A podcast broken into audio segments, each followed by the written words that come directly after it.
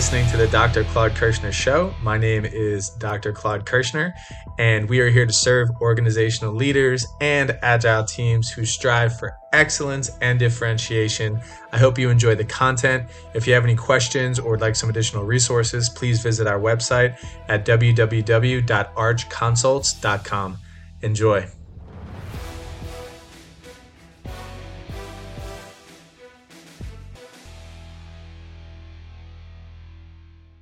I watched sort of a scary movie last night called Bird Box with Sandra Bullock. The, the plot is that there's this mysterious creature out there that's getting people to commit harm to themselves. And there is a ton of ambiguity around what in the heck is this thing and how do we avoid it. And in order to get rid of the ambiguity, they were very observant of what's happening around them. The, the different symptoms, the they listened to the news. They were they were on a fact gathering mission. Think about the information gathering process that you went through when COVID first became a thing. You were highly attuned and paying attention to information at a different level than you would if you were just walking through a program day. So I'm trying to lay out the example of that as managers. There are times where we really have to hone in and say, okay, we have to become a subject matter expert on this before we make a decision. But also as managers, we have a time constraint and we also have biases that when we go to make these decisions, even if we have all this information, it could be the wrong decision. It looks tricky. Making decisions, moving forward, making mistakes, getting up, failing, learning from mistakes, making better decisions in the future. This is how we learn and grow. This is how we become better managers and better leaders. The decisions we make in our lives will determine the future of our life. It will determine the outcome of who we are, of our habits, of our ability to put ourselves in the right places. And making better decisions is a good thing, and having fewer regrets comes from making better decisions. In the world of management, making decisions is something we do every single day.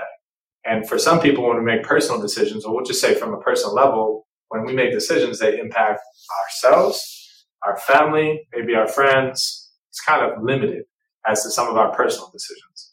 If you make a really bad personal decision, get in the car while you're drinking and you hit somebody and accidentally hurt them, that's a big deal. But I'm thinking just all in all of what I ate this morning does not impact you guys very much. But in business and in management and in leadership, we make decisions that impact people every single day.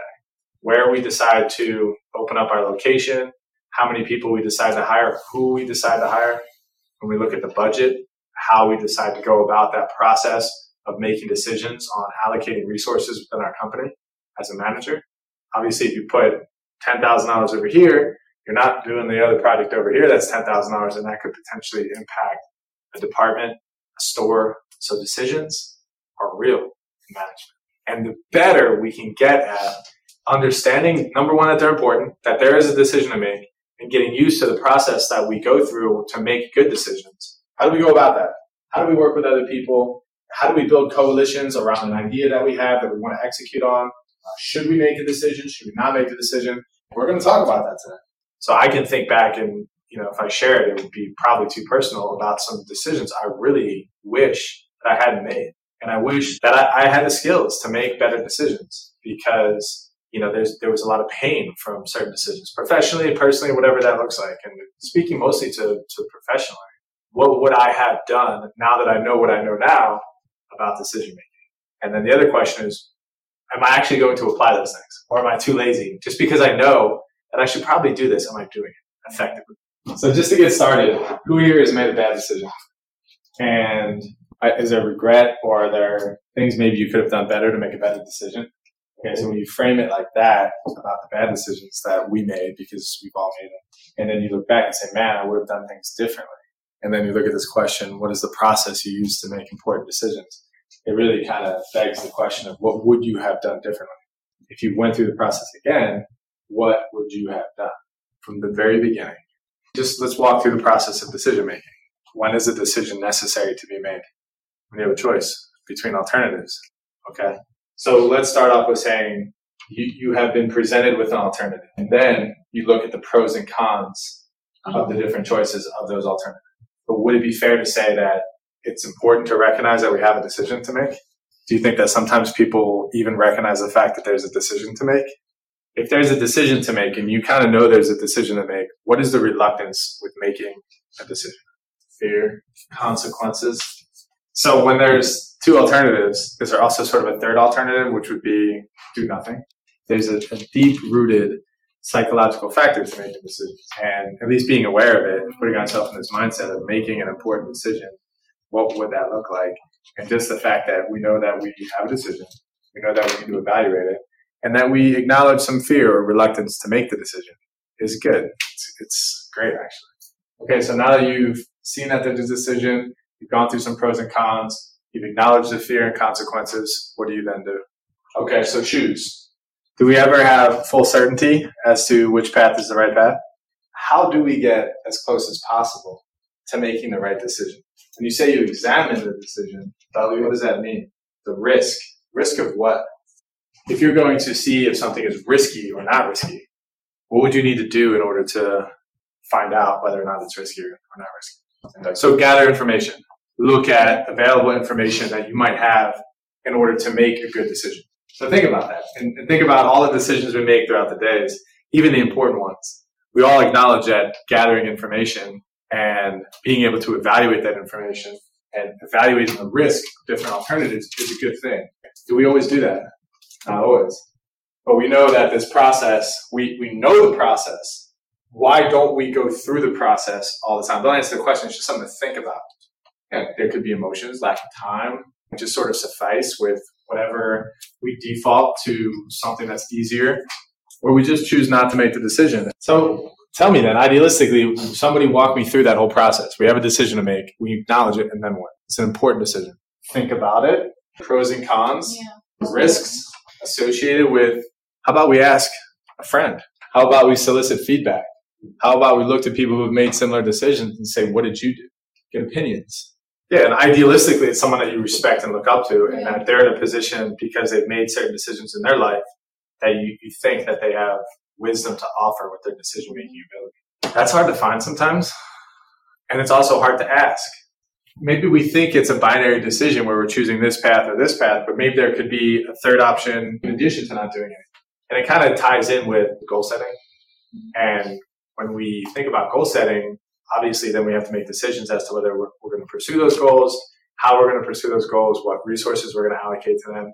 And I think a big part of today is understanding ourselves and our biases. Biases is sort of a buzzword nowadays with so, uh, somewhat of a polarized social fabric that we live in is, is why are you biasing me? Or, you know, be aware of your biases when you come into this conversation. So what is a bias and how does that impact our decision making?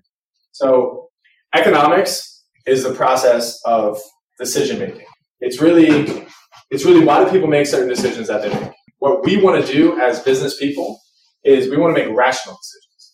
There, there's just a quick paradigm I'll get you to think about before you put this up there that you'll probably see is you see this thing called fear? This is the worst way to make a decision. It's the worst. Out of fear is never a good way to start a decision. So the first way, the most rational way to make decisions is based on facts.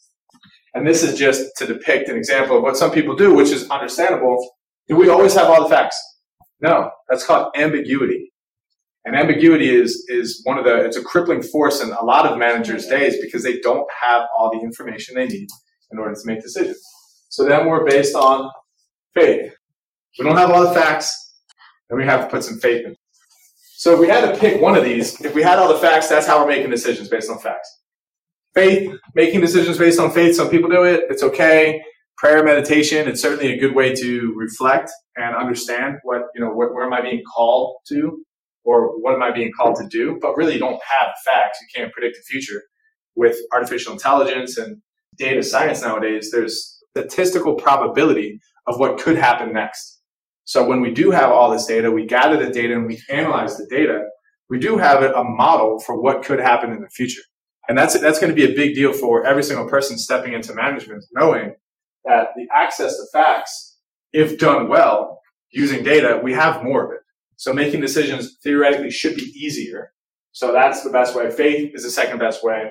Making decisions based on fear is not, it's not a, a rational model of decision making. We'll talk about some of the ways why. When you watch this, you will see some people, especially Howie and the people that run the show.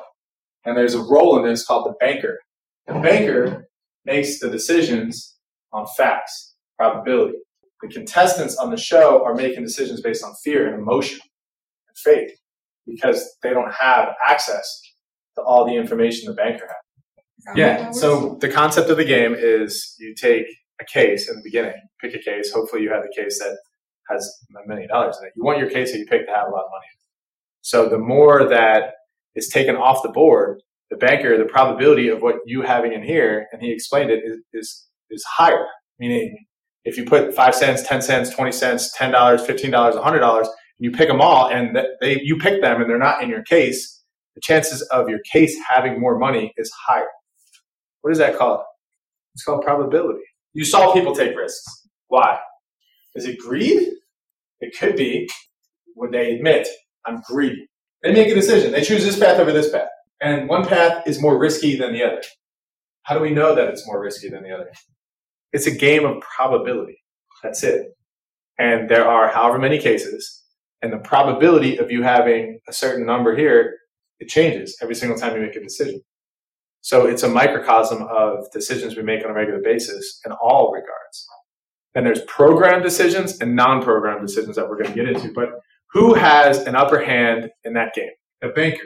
Why does the banker have the upper hand in that game? He knows the chances. Why does he know the chances? He's sitting there with the algorithm. He's got a spreadsheet, a model that's showing him every single time. He already has mapped out all of the different ways that this game could go. Every single time a decision's made, the probability changes. It goes up here or it goes down. And he knows what he's willing to offer. And likely it's just below what the probability is that meaning he makes an offer that is less than. The banker will always, in this game, will always give you a less than probability. So for those who take the bank offer, it's really just them not wanting to carry on with the risk that's associated with not having as much money. Most of the time, I think from a probability perspective, it's always better to continue on. From a probability perspective, if you can tell there was emotion thrown into that mm-hmm. decision making process, there was fear thrown into that decision making process. They dramatized the decision making process. As rational managers that are going to understand some of these factors that are at play with decision making, we're going to be better at combating some of those things and making wise decisions. So there's different types of decisions. And it's important that we kind of classify them into different types.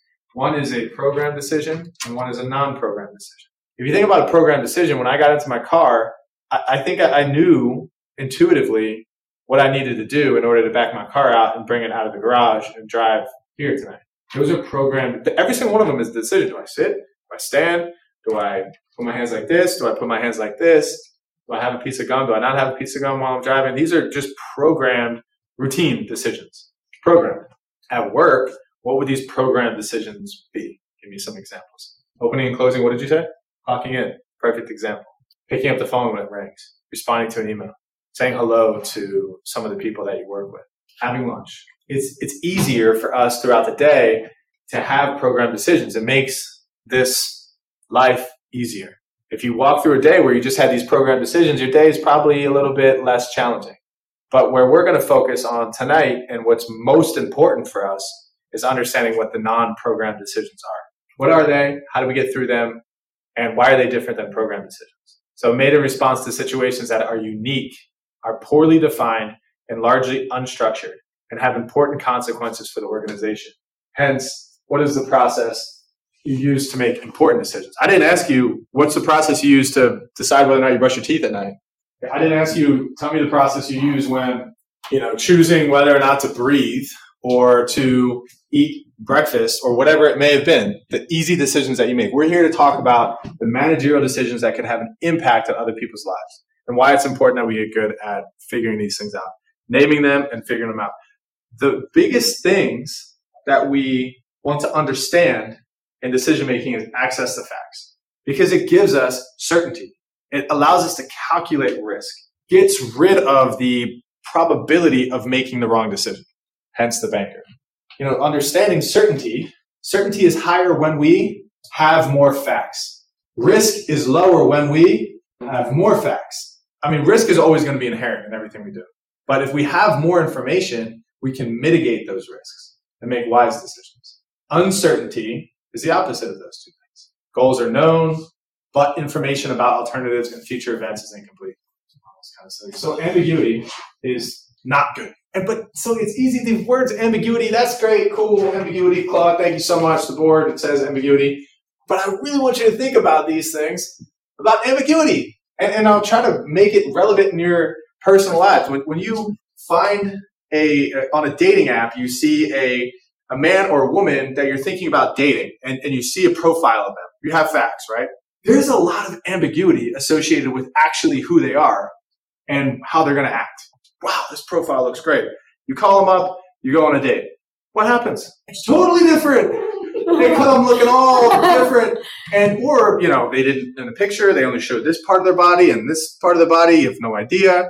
When they have a conversation with you, you see their interests and hobbies. For whatever reason, they can't look you in the eye. They don't have confidence. There's a slew of ambiguity. So now let's say you go on a date with them and it was, it was a good date, whatever. You go on a second date, they seem to be consistent with their profile.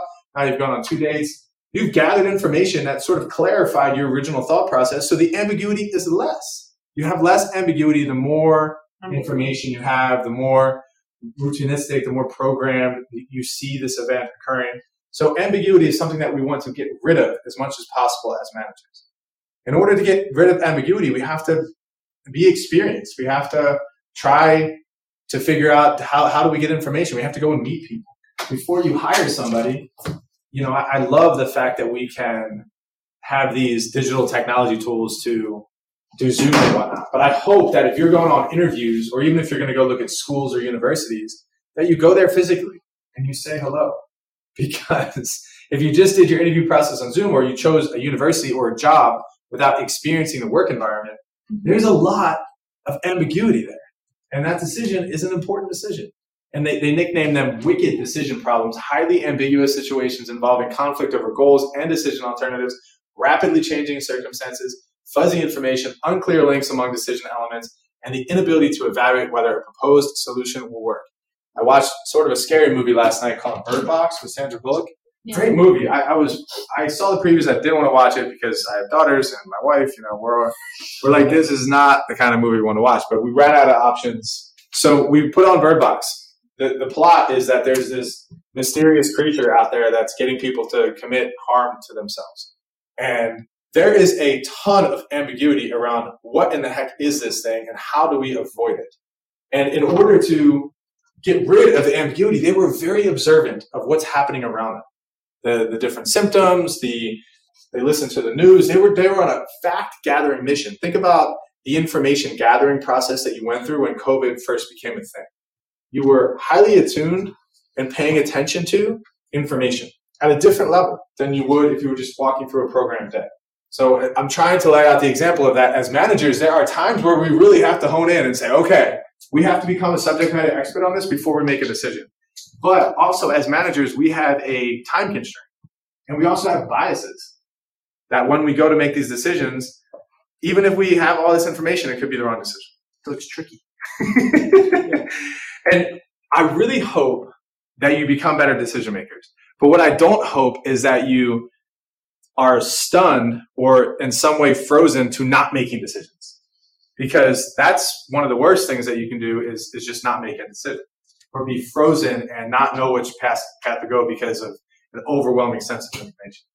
Making decisions, moving forward, making mistakes, getting up, failing, learning from mistakes, making better decisions in the future. This is how we learn and grow. This is how we become better managers and better leaders. So I'll talk about these three different models that we use, the classical model, administrative model, and political model, just so you can see in your mind and maybe you know other people of how they go about making some of these decisions. So in the classical model, it's strictly based on rational economic assumptions. It's the banker.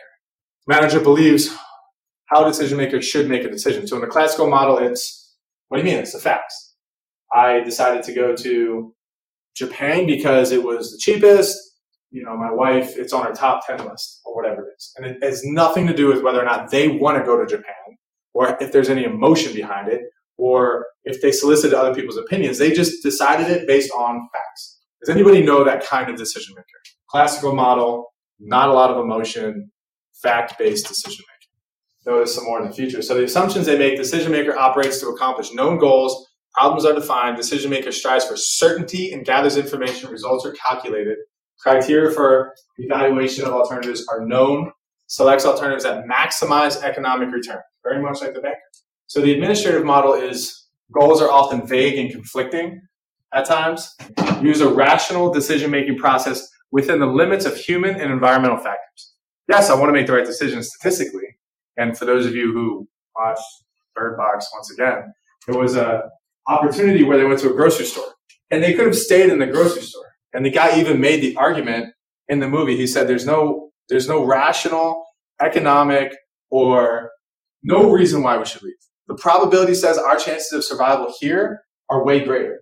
And then Sandra Bullock steps in with the administrative model and says, wait a minute. Yes, that rationality may make sense, but the right thing to do would be to, to leave and go back with the food to the people that we promised. She made sort of an irrational decision based on her desire to care for other people. Maybe you know some people who do this too.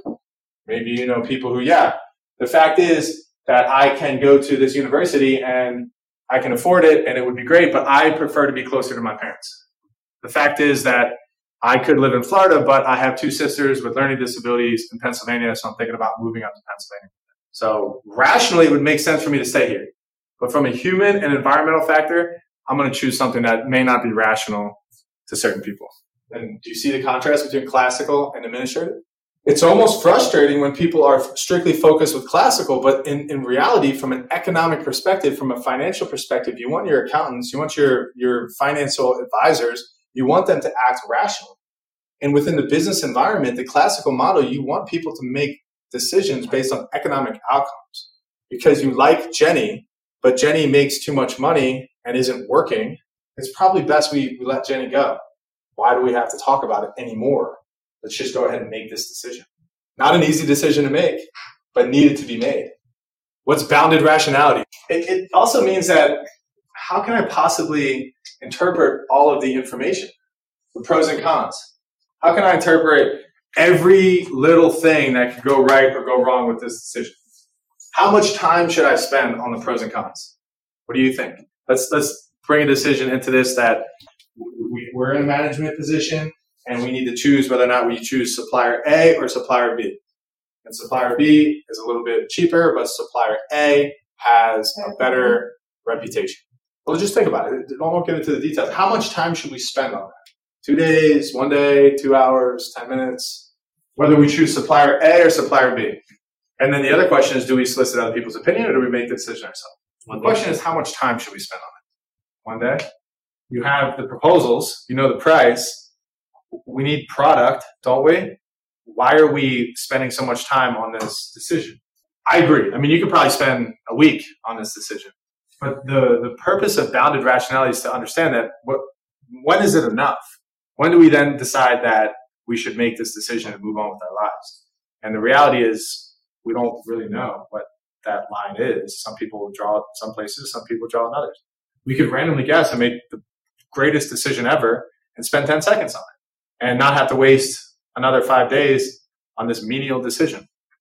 Satisficing is choosing the first solution that satisfies minimal decision criteria. So this is an interesting one too. So bounded rationality says there's only so much information that we can process for this decision. People have limits or boundaries on how rational they can be. That's number one. And then satisficing is just saying, okay, well, it's just this is too much. I'm just going to choose this path because I'm sick of talking about it. That's satisficing, and that could be a bad thing as well. So those are two things to take into consideration when people make decisions. What are assumptions? I assume that um, it's puddling outside. But based on my experience with rain in Florida, there's places that have puddles. I'm assuming that you all have umbrellas today. It's a bad assumption, but some people could make that assumption. What do you mean? Everyone doesn't carry umbrellas? So they don't really know all the facts. They make assumptions, and sometimes assumptions are needed in management. You'll hear some finance people or accounting people say, "So don't don't make assumptions because you'll make an ass out of you and me." Have you ever heard that before? I'll show you. So assume. So it's ass out of you and me. So don't assume, you know, have the facts. But again, we just talked about bounded rationality and satisficing that this is ideal that we don't make assumptions. But in reality, we're always assuming certain things. We don't always have all the facts at our disposal. We're very much settling for satisficing. Manager searches for alternatives are limited. Rational procedures are not always used. Simplistic view of problems. It's a great, great bullet points. Managers are often unaware of problems or opportunities. We don't know what we don't know. Goals are often vague and conflicting. Intuition, great story. There's a story in a book about intuition and decision making. And some may think that there's something called a sixth sense. And really, it's not, say, a sixth sense scientifically, but what it is, is I'm so used to looking at the room with people either paying attention or not paying attention. I can tell whether or not my points are getting through. I have intuition. I can, I can see based on experience. I can feel it. I know whether or not the communication is landing because I have intuition. And that only comes from experience. So there's a race car driver who's driving his car and he's going 180 miles per hour. These race cars go fast, NASCAR. And he's doing a race, doing a race. He's, he's been racing cars for 15 years. And he, in a split second decision, based on he noticed something in the crowd that he saw that typically when he would go around the turn, the crowd would be looking at him because he was about to go around this turn and everybody's sort of watching, okay, well, there he goes. But for whatever reason, the entire crowd, instead of looking at him, was already looking in front of him. And he noticed that there was like a, a stillness to the presence in the crowd. And immediately when he sensed that, he, he tapped his brakes. And as soon as he went around this corner, there was a massive accident right in front of him that had just happened. And because he started tapping his brakes, as opposed to hitting the gas coming around the corner, he, he avoided the accident. So that story, if that story can be implanted in your head, the intuition of ah, something, I've gone through this life so many times, I see that the people, something's not right. It happens in split seconds. So when you practice a craft or a skill or a gift, or you think about paratroopers when they go in the, when they go overseas, they make you jump out of planes all the time in the armed forces. If you're in the armed forces, you're jumping out of planes. if you're in the Navy, Marines, it doesn't matter. You're jumping out of planes. You do it over and over again because you never know when you could be in a situation where you're jumping out of a plane in a war. So they want you to be completely comfortable with it. You have intuition knowing that I can put this thing on, I have skill set, I'm going to jump out, something goes wrong, my one cord, no problem. I got a second cord. You just go through the mechanisms so many times and you build intuition. That's cool, isn't it? Yeah. and as managers, we want to develop that. Who can give me an example in management and leadership on, a, on an everyday basis where intuition would probably come in handy when it comes to making decisions? Any family members that are police officers or firefighters, ambulance workers? Do you um do they tell you stories about their days, or do you do you know about what they do every day? Police officer. So practice this next time you go to the mall, and if you're in places with lots of people, see if you could notice behaviors of certain individuals that seem skeptical or not normal and have some intuition to derive some conclusions based on their behaviors. This is what police officers, firefighters, sometimes lawyers, judges, this is what they do every single day. Very limited amount of information.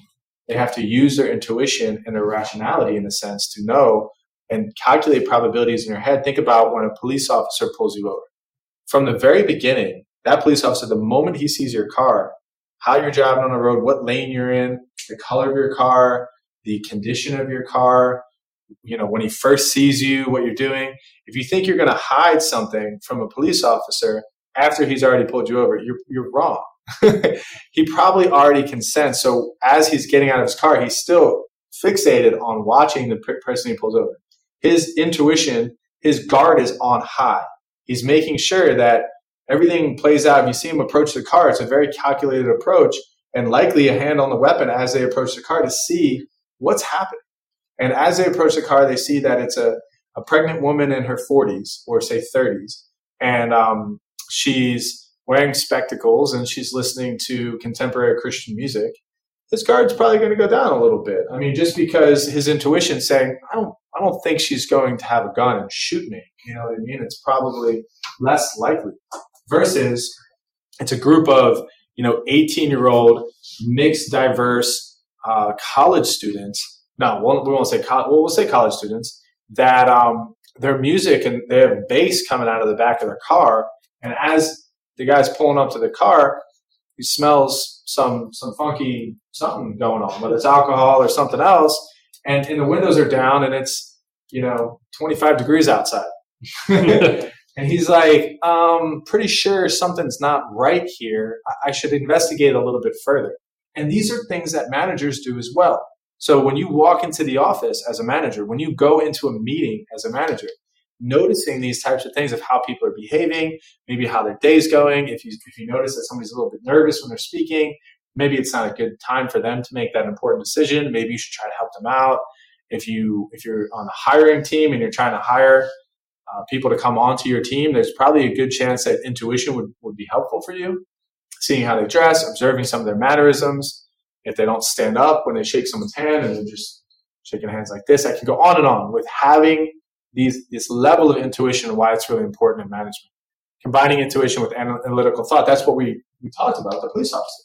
I'm not just, oh, something might be wrong. No, I've experienced this in my training. I've experienced this before. If the windows are down and I smell that, there's a really high probability that something's happening inside that vehicle that shouldn't be happening. That's called um, quasi rationality. That's probably the best way to do it. You have intuition and rationality going at the same time. So now the political model, and this is a cool thing to understand. We are, we sorry, we're we're in a work environment, and us here at this organization, we'd really like to have a 45 minute lunch, and that's important for us. But management and some of the people, our supervisors, think 30 minutes is is plenty good. So it would behoove us to have a group of people who agreed with us in our campaign. You can't decide, maybe as a, a field service supervisor, sorry, as a field service person, that we, we're going to change lunch from 30 minutes to 45 minutes. That's not within your political power, right? But what if you built a coalition around the concept of helping make that decision? What would that look like in an organization? If you think about in freshman year and you're running for homecoming queen or something like that, or school president or whatever that may be, you want to build a, a, group of people that will support you in your endeavor. It's a coalition. I worked out in the prison this past weekend. A, there was a workout, and I teach in the prison. And there were, it was a very interesting experience for sure. It was in the prison yard. I mean, this is like a stereotypical movie, prison yard. These guys are like, I'm walking in, I'm like, all right. But I felt, say, protected, or I felt more safe because we had 75 inmates working with us. 15 of them were my students. And I, I had been in this prison on multiple occasions. So God forbid something was to go wrong. I had a group of people that, you know, they wouldn't let anything happen to me. We were vastly outnumbered because there was five guards and 200 inmates on the rec yard. It's not really an idealistic place that most people would choose to be. But I felt content because I had people that were a part of my group and we were doing it together.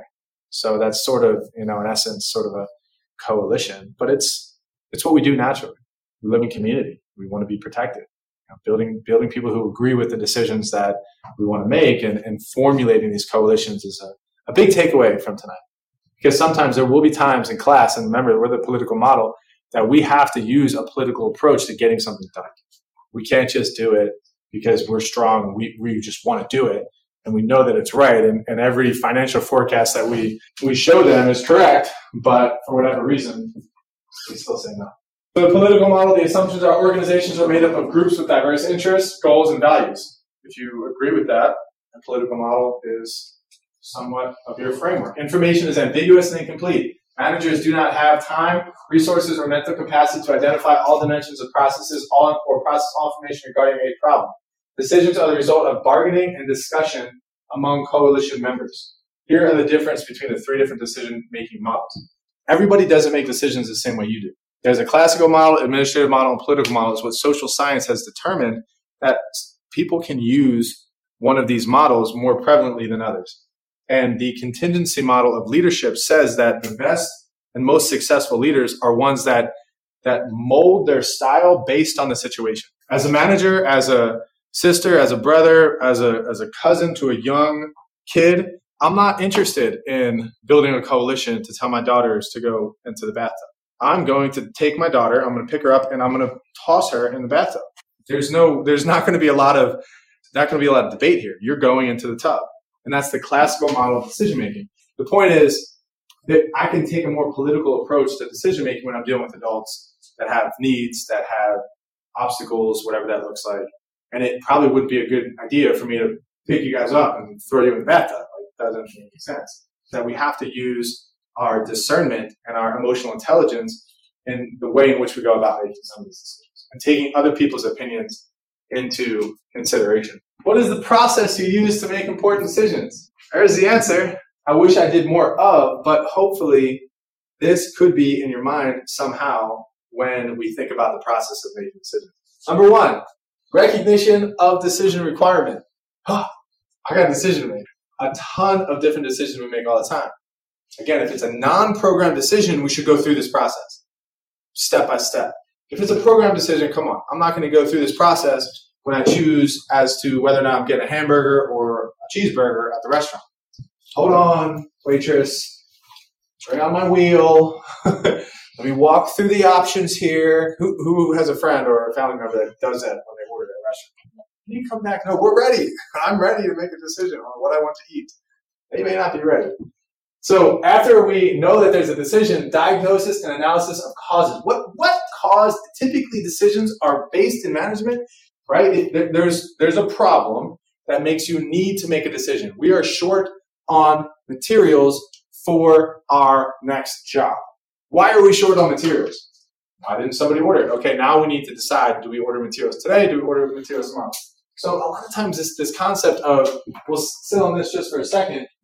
Diagnosis of a problem. This is a whole subject matter in management to begin with because sometimes we think of a problem and we think of we're thinking of a symptom of a problem.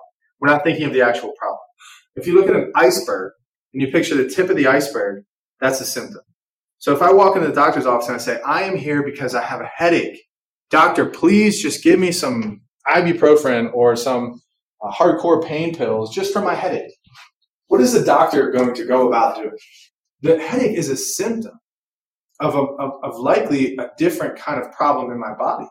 Maybe I have a, an infection. Maybe I have a bacterial infection. Or maybe I didn't drink enough water. Maybe there's some other root cause to my headache that the doctor is going to want to know. And doctors are smart enough to know that nasal drip, headaches, fevers are a symptom of an underlying problem. The same thing can be applied to business. If we, for whatever reason in business, notice a trend of sales going down, the problem isn't, oh, we need to sell more. The problem could be something very different. So when we attack that as managers and we try to diagnose problems, we have to be careful to delineate symptoms from problems. It's a big takeaway when it comes to making the right decisions. Because if you, if you, if the doctor gave me the pain pills, but I wasn't drinking enough water and I, I, I went back two days later with the same headache, uh, it's a useless process. He didn't solve the problem. I didn't solve the problem either because I still had it. So development of alternatives means, okay, now that we've diagnosed the problems, there's a couple different ways that we can make decisions in order to attack the problem, selection of desired alternatives. So now we have to choose. So once we know that there's a problem, that there's a decision, now we have some pros and cons. We evaluate the decision, and then we have to choose. If we don't choose, whatever. After we choose selection of desired alternative, then we have implement, implementation of chosen alternative. So then we have to, once we make the decision, then we have to do it. Go and drink more water. We have to do something about whatever problem that we had. That's important. After we do it, there's a great quote that I'll always remember because it made an impact on me by Rich Wilkerson. He said, Everything worth doing is worth evaluating. Everything we do that we put resources into as managers and leaders, once it's done, we should get together as a team and say, How did it go? Did we make the right decision? Should we have had that event? Should we do it again next year? What could we have done better? So you evaluate the decision that you made and you provide feedback you tell each other, hey, I think you did great there, but not sure if that's exactly the angle you want to go to. Maybe you could have done it better this way, or just you did great. Keep going and, and move forward. Good decision. Does this help you at all? That there is a process to decision making? Well, when I'm tired and it's the end of the day, I'm hungry, and I, I've been, let's just say, I've been in a you know debate all day. There was a, a symposium, and you know, I, I led a discussion and I had to use all my brain cells. is it the right time to make a decision at the end of the day about whether or not I'm going to, you know, shift my funds to a different account? It's not. It's not a good time. Making important decisions, space for clarity, and white noise, meaning uh, white space. Having some you know, there's always that saying when before you send that email, just don't send it. Like send it tomorrow. And a lot of times in management at, at night, even when people send emails, they say don't send emails past a certain amount of time at night because you're you're in your hour of the rat, they call it. It's where like you should be sleeping, the sun is down, and you're you're ruminating over this thing that happened today. It's really no big deal. If you wake up the next day, your mercies are new every morning. You're fresh. You're like, yeah, man, I'm so happy I didn't make that phone call or send that text message.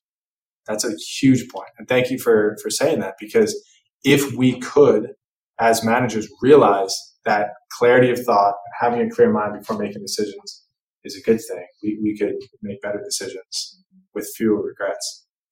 Yeah, emotions drive us. There's an elephant and there's a rider. And the elephant is the emotion. The elephant is what carries the rider it's important. The elephant's strong and all this kind of stuff. But the rider is logical. The rider knows the path. The rider knows the way. The rider, which is the logic, should be guiding the emotion. But sometimes the elephant lays down in the middle of the path and sits there. And that's the emotion. And the rider is not going to be able to do anything to kick that elephant to get it to go. When the emotion takes control, there's no there's there's no more momentum. It's we stop. And emotions are now in charge and we all know what happens next. Typically poor decisions. But emotion is can be channeled. Emotion is a good thing. Emotion gets us going. And, and we want to have some emotion when we make decisions, but we don't want to base our decisions on emotion. So there's a directive style, analytical style, and a behavioral style. I will gravitate towards one of these. And maybe you'll see yourself in one of them as well. So directive style prefers simple, clear-cut solutions to problems analytical style based decisions on all available rational data. Conceptual style use a broad amount of information to solve problems creatively. And then there's a behavioral style exhibit a deep concern regarding effect of decisions on others. Which one are you? Who's a directive style? Prefer simple, clear-cut solutions to problems. Who's analytical style? Based decisions on all available rational data. So a little bit slower to make decisions, but you want to make sure you have all the information before you make it. So one, two, three, four, we got five whose conceptual style use a broad amount of information to solve problems creatively. I, am more conceptually oriented. I like creative problem solving. Behavioral style exhibit a deep concern regarding effect on other people. Yeah, so uh, a good example would be somebody asks you, "Where would you like to go eat?" And you're like, "I don't know. Where would you like to go eat?" well, I mean, I asked you, "Well, you know, I just want to make you happy, and it's whatever you want." So that's another being self-aware and knowing that there are times where it's best if I take the behavioral approach and I just say, you know what, you just make the decision. I, I want to do what's best for you. I'm willing to sacrifice whatever you want. But there's other ways where I need to make a directive approach. There is a building burning and I need to go help. Versus like, you know, I'm not sure, you know, what do you think I should do? Oh, okay, well, how about you? You know, this, we don't have time to gather all this information. We just need to make a decision. So again, it goes back to this contingency theory of leadership is that we have to be, we have to understand these styles and we have to know what situation is, is a situation where I need to have a behavioral style. More collective approach. I really do need to care about my staff and my team and what they think. Even though I think something else, I want the best for them here. I want to use a behavioral style. Directive style, again, there's a financial decision that needs to be made. It's for the best interest of the profitability of the company. I'm going to make it. I'm not interested in how other people feel about it. So these are the biases that you'll hear a lot if you take psychology. But these, there's five of these, and these are fun to think about. I think you'll think about them more now that you define them. But an anchoring bias is when you first met me, you're anchoring all of your future thoughts and decisions based on your initial impression of. So occurs when we allow initial impressions, statistics, and estimates to act as anchors to our subsequent thoughts and judgments. So when you first meet someone and you see that they're dressed nice and they have this beautiful suit and they have a silver tongue and they speak with eloquent words, you're just assuming that they're really nice to waitresses at restaurants. But then you see them be mean to somebody and probably I don't understand like that is conflicting. But we cannot always anchor our opinions of others and make decisions based on our initial impressions of something because it feels good or feels right. If we fall victim to that, we'll be falling victim to something called an anchoring bias. Loss aversion is what we experience what we watch on the show, Deal or No Deal. Stronger response to a potential loss than an expected gain. Remember the lady said that $170,000 is like three years worth of wages. I am so fixated on the fact that I won't get $170,000 and I don't even think about the fact that I could have $500,000 if we keep playing. Um, I just, I just don't want to lose. So I have a loss aversion so that I, I can't gain. So that's another bias. Stronger response to a potential loss than expected gain. Confirmation bias. This is something that I learned again in my doctoral degree, and they really, they really want to make sure you do this when you write, when you write scientific papers, when you make an assertion, political, religious, scientific, whatever it may be. What the confirmation bias says is it occurs when a manager puts too much value on evidence that is consistent with a favored belief or viewpoint and discounts evidence that contradicts it. So what we're doing is we're searching for things that prove our belief correct. So if I believe that my daughter is smart, I'm going to look for all of the test grades that are A's and I'm going to ignore the C's and D's. I'm going to gather all the A's and say, look how smart she is. But if the right way to do it and to not fall victim to the confirmation bias is to actually look, instead of looking for the A's, look for the bad grades and say, you know what? This could disprove my thought about her being smart. You're actually seeking out to disprove your initial hypothesis. In order to prove the fact that my daughter's smart, I'm looking for reasons why she's not smart. And if I can't find them, I must conclude that she's smart. But to not go and look for the things that disprove your assumption means you're falling victim to the confirmation bias. So that's that's a big one, even just for your own personal development and thought and relationship with other people. The scientific method it debunks confirmation bias. So it's looking for evidence to disprove a theory. And if you can't find the evidence, then the theory must be true. It holds valid. Confirmation bias is a big deal. So if you're going to go about making a big decision in the next couple weeks, couple days, couple months, once you're a leader, here are some things you can use to make better decisions. Brainstorming, electronic brainstorming, evidence-based decision making. What's brainstorming? Get people together, have them come up with some ideas, solicit some opinions. The problem with brainstorming is that you fall victim to something called groupthink. It's good and bad to be a person at the boss groupthink. So you're thinking about plans for this weekend and, and you three are great friends and you decide that you're going to go to the football game and you want to know whether or not your friends want to go to the football game. And you say, Hey, I just bought these tickets to the great football game over here. Would you like to come with me? And they like you and they want to be friends with you and they just agree that, yeah, let's go. That is sort of falling in line with the group or just saying yes to someone because you want them to like you. So when you have a group of people and you really want to know, is this a good decision? People cannot be afraid to say, no, I disagree. How would you feel if I told you I disagree that, you know, that shirt is, should be orange and it shouldn't be blue? If you had to make a decision on purchasing a hundred shirts just like that, saying, no, no, I think it should be blue, not orange. Or would you just, if all your friends say, oh, orange is good, and you're really thinking in your mind, no, I think blue, but everybody else thinks orange, would you say, hey, no, no, no? Or would you just be quiet? The rest of the people said orange because you didn't say blue. So if she says, no, no, no, blue, three or four other people actually, you know what? I thought blue too because I was afraid to say it, but now that somebody said it, I'm okay with it. So this is the, this is the mental complexities of this group think concept. There was a, a study one time that they had people walk into an office with a person who was dressed like a doctor and they administered shocks, which what they thought were shocks to a person in another room, and they heard these noises. The doctor would say, Oh, press the button. Press the button. So I was like, ah.